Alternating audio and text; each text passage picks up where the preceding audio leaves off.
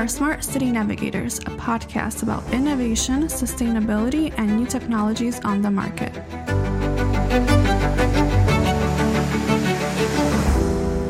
This podcast is brought to you by NaviParking. Kalina Tyrkiel is a content designer by trade, psychologist by training, UX writing trainer, and lecturer at the major universities such as University of Science and Technology in Krakow and Tischner European University. Currently working at DocPlanner. Let's welcome Kalina Tyrkiel in today's episode of Smart City Navigators podcast. Hello, Kalina. Hello, how are you doing? Very good. And how are you today? Welcome uh, for the first time uh, on a Smart City Navigators podcast. How are you? Thank you. I'm super happy to be here. That's a great way to start my morning because I told you before the recording, I'm quite of a morning person, so it's a nice, a nice little warm up for me. We're gonna we're gonna talk about UX writing in this episode because we are going to record two episodes. So let's just jump into to this entire topic because this is um, not very popular topic. When, I was uh, doing a research, it's not very popular. It's not, let's say, a mainstream topic, but it's very um, it's very uh, let's say common topic for everyday users for people who has smartphones for people who use some kind of applications software or even uh, browsing the web right? Many people uh, are exposed to ux writing but probably they might not know what it is. So the first question is what is ux writing? Yes absolutely. Thank you for mentioning that uh, pretty much all of us are exposed to UX writers' work. Just when you wake up, when you use your phone, when you log into your um, to your computer, like you, everything you see that's written in there in the interfaces on this microcopy, that's the name for it, the small text in the buttons, in forms, it's the work of a UX writer. So, in short, UX writing is the act of designing with words. But ideally, UX writers work very closely with UX designers. Mm-hmm. So we're working on an interface of the application, or website, and we both decide of what the website is going to look like and what's going to be written in there. But the difference is that we sometimes our work is about deciding what not to write or, or what we should write in other places. And I really like to use this story. Like, let's say you have a website and someone comes up to you and tell you, Hey, like we need to write this pop up. And the, a copywriter would just like, you know, take the brief and write the pop up while a UX writer will think in a more holistic way. Like, do you, do we really need to use this pop up in this place? Maybe we can like convey this information in another place, or maybe we can just change the flow of the entire experience.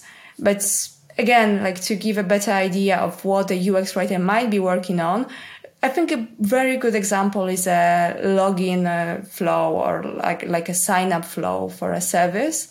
Uh, there's plenty of UX writing related work in there. When you create an account, you need to fill in a form, you need to click on buttons, and that's what UX writers do. I think this is uh, even deeper, not only about design, it's also about having a, some kind of feelings or trying to feel what people will feel while using your, uh, let's say, software or application. Right, and feelings are very much an, an important topic.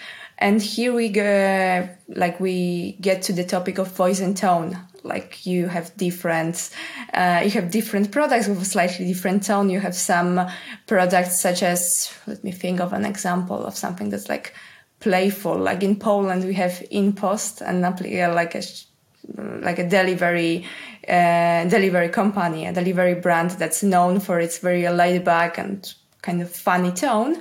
But you have products that are like super serious, super plain. So you can play a little bit with the voice and tone. And what is, I think, also super important is that voice, the voice of a product stays quite consistent throughout the whole product, while the tone might change. So when you have a bank application and the card was declined, you were you are probably not going to be like super, you know, like playful about it. You're not going to make jokes because it's like a quite of a serious thing, like like you need to solve a problem. But there are some places like success messages when you can be like more funny or you can like play with words. So absolutely, that's the one thing is about the emotion, and another thing is about the the user journey. The main idea behind UX writers' work is to help someone get to the point. So you have people who want to perform a specific task, like they want to send a transfer, they want to make a purchase, and your role, both as a UX designer and as a UX writer, is to help them get there. I have a one problem with pop-ups. They pop up all the time on the, you know many of the websites. Uh, you have uh, ads, you have cookies, you have pop-ups. Um, do you design them as well? Uh, i used uh, a pop-up as an example on purpose because it's quite often that we actually want to avoid using a pop-up. I would say it's like a last resort in many cases. Uh, so I think this is like a main difference between like a classic copywriting way of thinking that you need to like you know, like show something like in someone's face to sell them something. While I think a UX writing approach is more discreet. Like you help someone, as I said, reach a goal, but you, you are like more, uh, you help them with their task instead of like just throwing something in someone's face. So, uh, what's the difference between uh, UX writing and copywriting? Uh, I mean, if I were to describe it in just one sentence, I would say that copywriting sells while UX writing helps. And uh, there's quite often there's also like this uh, division, especially you can see it in teams within companies that UX writers usually work in product teams, while copywriters are part of marketing teams. So all this boils down to the fact that copywriters are more focused on what happens before someone purchases the product.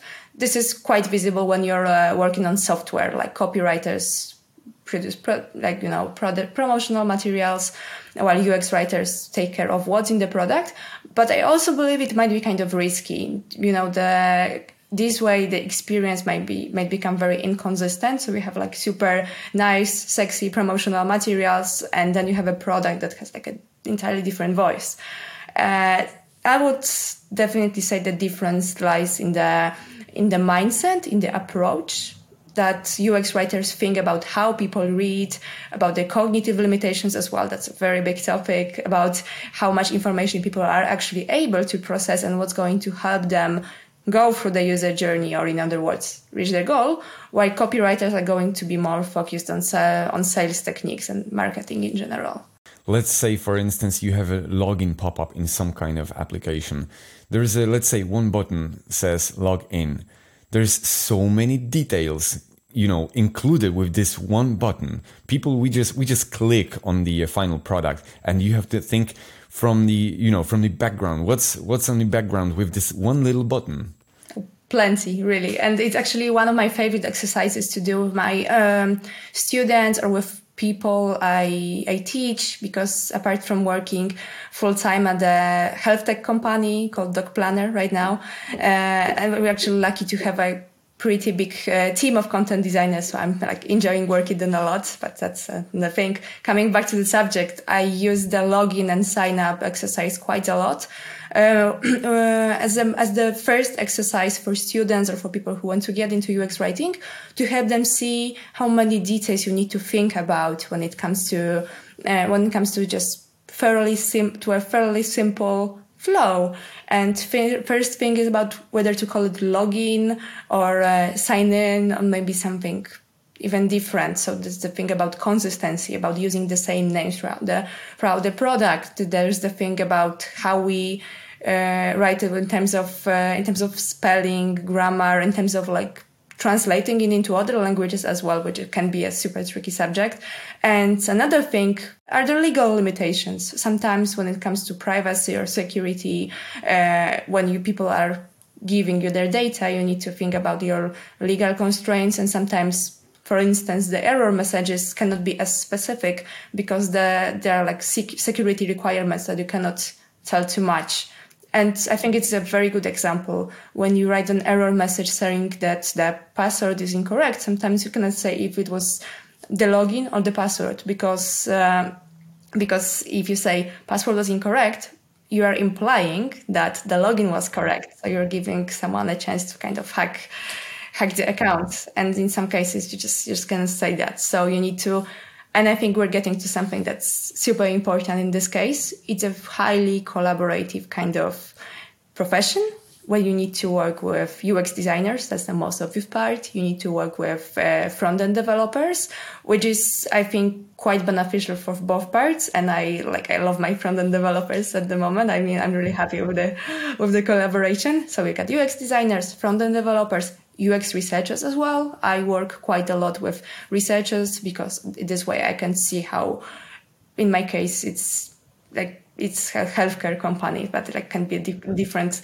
types of users. So I can see how my users interact, uh, how my users, they're not really my users, how, how the users interact with the product. So we got researchers, we got designers, we got developers, then we got all sorts of business, business stakeholders I, uh, I collaborate with. And then we have, of course, legal for legal limitations. And then I have marketing to align when it comes to like tone and voice because sometimes the flow starts at the landing page at the website, which is like more of a marketing part. And then I need to know the exact flow the user will go through so I can make the whole experience consistent. And I think it's just, just like a couple of examples of the kinds of people I can work with. And yeah, as you can see, it's very much of a team teamwork thing. Hmm. So when I think about uh, having a good flow with interaction with any kind of a website or software or app, um, uh, one thing comes to my mind is that those applications are uh, from from a big tech companies. But who hires UX writers? Is it only a big tech companies or even uh, small businesses, startups, and stuff like that? It's changing quite rapidly, and of course, like UX writers are more more commonly found in uh, bigger companies, but I see it's changing quite rapidly. And even if a startup cannot afford to hire a full-time UX writer, they they can do a couple of different things. First, they can hire a person who's like part-time this and part-time that. And this is how it started for me. First, I was a part-time product marketer and then a part-time UX writer. And then I shifted towards 100% UX writing and this is this happens quite often in uh, in many startups. And some startups also decide to work uh, with uh, external UX writer on for like with consultations audits. Just they just ask for advice. They don't have anyone uh, full time just yet but they need uh, they ask for like external guidance. When I look at people who come to my uh, training sessions, because I, there's like this one training session I do quite regularly, it's a full time introduction to UX writing training, and I've been doing it, I think, for like more than 10 times. Uh, I had like more than like 10 sessions already. I lost count, honestly. But it's always interesting to see diverse groups of participants, groups of people that attend. And I get plenty of people from small companies. And these people are usually copywriters or UX designers who would like to learn more about how to write. So I get people from startups. I also get a lot of people from larger companies, like more like late later stage startups.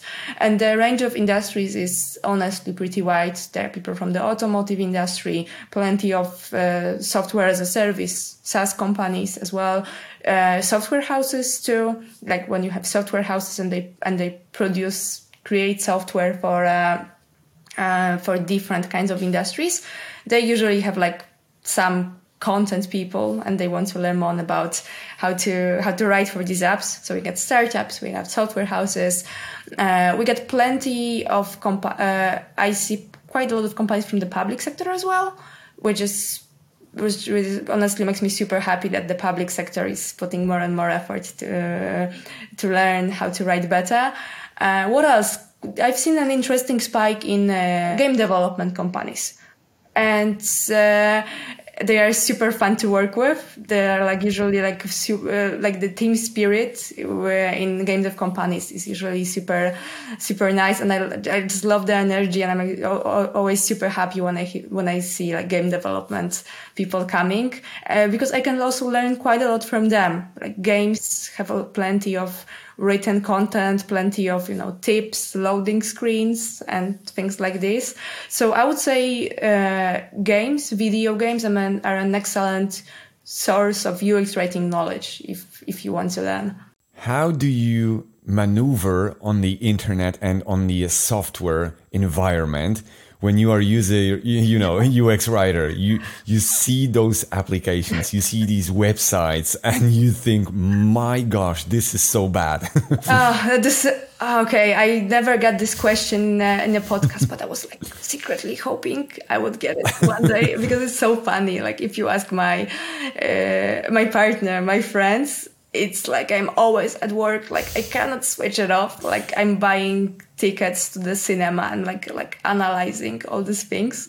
So it's uh, it's I mean it's fun because you have like a very like uh, you look at things and you see like a lot of details and you can also like learn get inspired like i have this huge uh, I use Notion to organize pretty much everything, and I have this huge Notion page with uh, yeah with screenshots of things that are like super good or super bad or just caught my attention. So yeah, you're like constantly processing. Like I got I gotta admit that. so you never stop thinking, right? yeah, yeah, you're like you're you're always on. Um, do you have any like uh, uh, final word for uh, maybe not only for companies but also for uh, let's say regular folks who use the uh, software or who have uh, I don't know maybe some personal blog or stuff like that or even a podcasts? What we should do to improve our visibility on the web throughout the app or throughout websites using UX writing um, I would say it's not even just about the visibility, but the readability, the, uh, like to improve the, other people's experience with our content. I would say I would suggest like reading a little bit about plain language principles, just the basic rules. You can check out uh, different different websites such as the Content Design London website if you're looking for content in uh, in Polish, uh, sorry, in English. But if someone is, I mean, even the Pol- Polish government has quite a cool website about plain language rules. Um, just plain language is the keywords. Just learning some simple things like the how long the sentences should be, what to avoid. I think it's going to make a huge improvement uh, when it comes to content. And I think the final word is that it's not really that UX writing or writing in general is rocket science. I really don't like when people like gatekeep this kind of profession.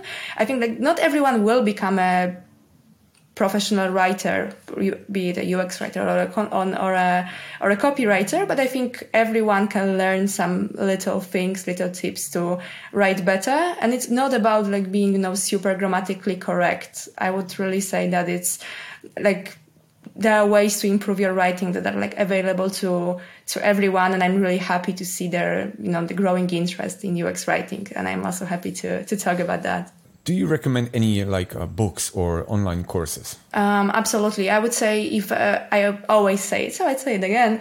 The one book i recommend if you are to read just one book about ux writing i think it should be strategic writing for ux by uh, Torrey there are plenty of books about ux writing but this one is my all-time favorite. Um, there is uh, also this book called content design by uh, Sarah, by sarah winters and it's more about like plain language writing in general. Uh, I would say both of these books are really, really valuable. But when it comes to UX writing specifically and tools and things like this, I would probably say that strategic writing for UX is the, is the best one. Hmm. And any uh, like online courses? Um, when it comes to online courses, to be honest, it's not like my favorite way to to learn. So I don't really have much uh, that you know that much experience with these. Um, well, I'm running a UX writing training myself, a recurring one, but it's like a live one day course, um, one day workshop really. And when it comes to online courses, I would probably suggest checking websites such as UX Writing Hub or UX Content Collective, and they have plenty of materials to, to look at.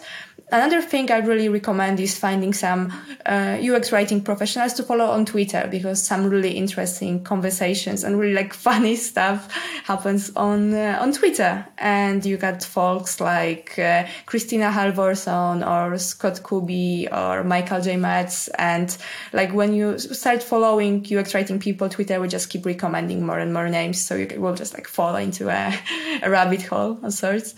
Uh, I think Twitter is really fun and really like it's one of the most uh, valuable kinds of social like social media platforms when it comes to learning more about UX writing and and UX in general. And the last question is where we can find you on the net. Uh, I would say on LinkedIn, my, like my LinkedIn is quite up to date. I think it's probably the best place because uh, I, I add links in there. So if you if you're looking for like up to date information or like a list of uh, things that I do, I'm about to do, what I did, I think LinkedIn is probably the best place. Okie dokie. Um, Kalina, thank you so much. It was really powerful episode, and uh, I hope to see you again on the next episode of Smart City Navigators podcast. Thank you. Looking forward. Thank you for listening to Smart City Navigators podcast. We hope you enjoyed today's episode. Join the conversation by leaving a comment and sharing your thoughts. And don't forget to subscribe so you don't miss the next episode, in which we'll do another deep dive into a topic related to innovation, sustainability, and new technologies. See you next time.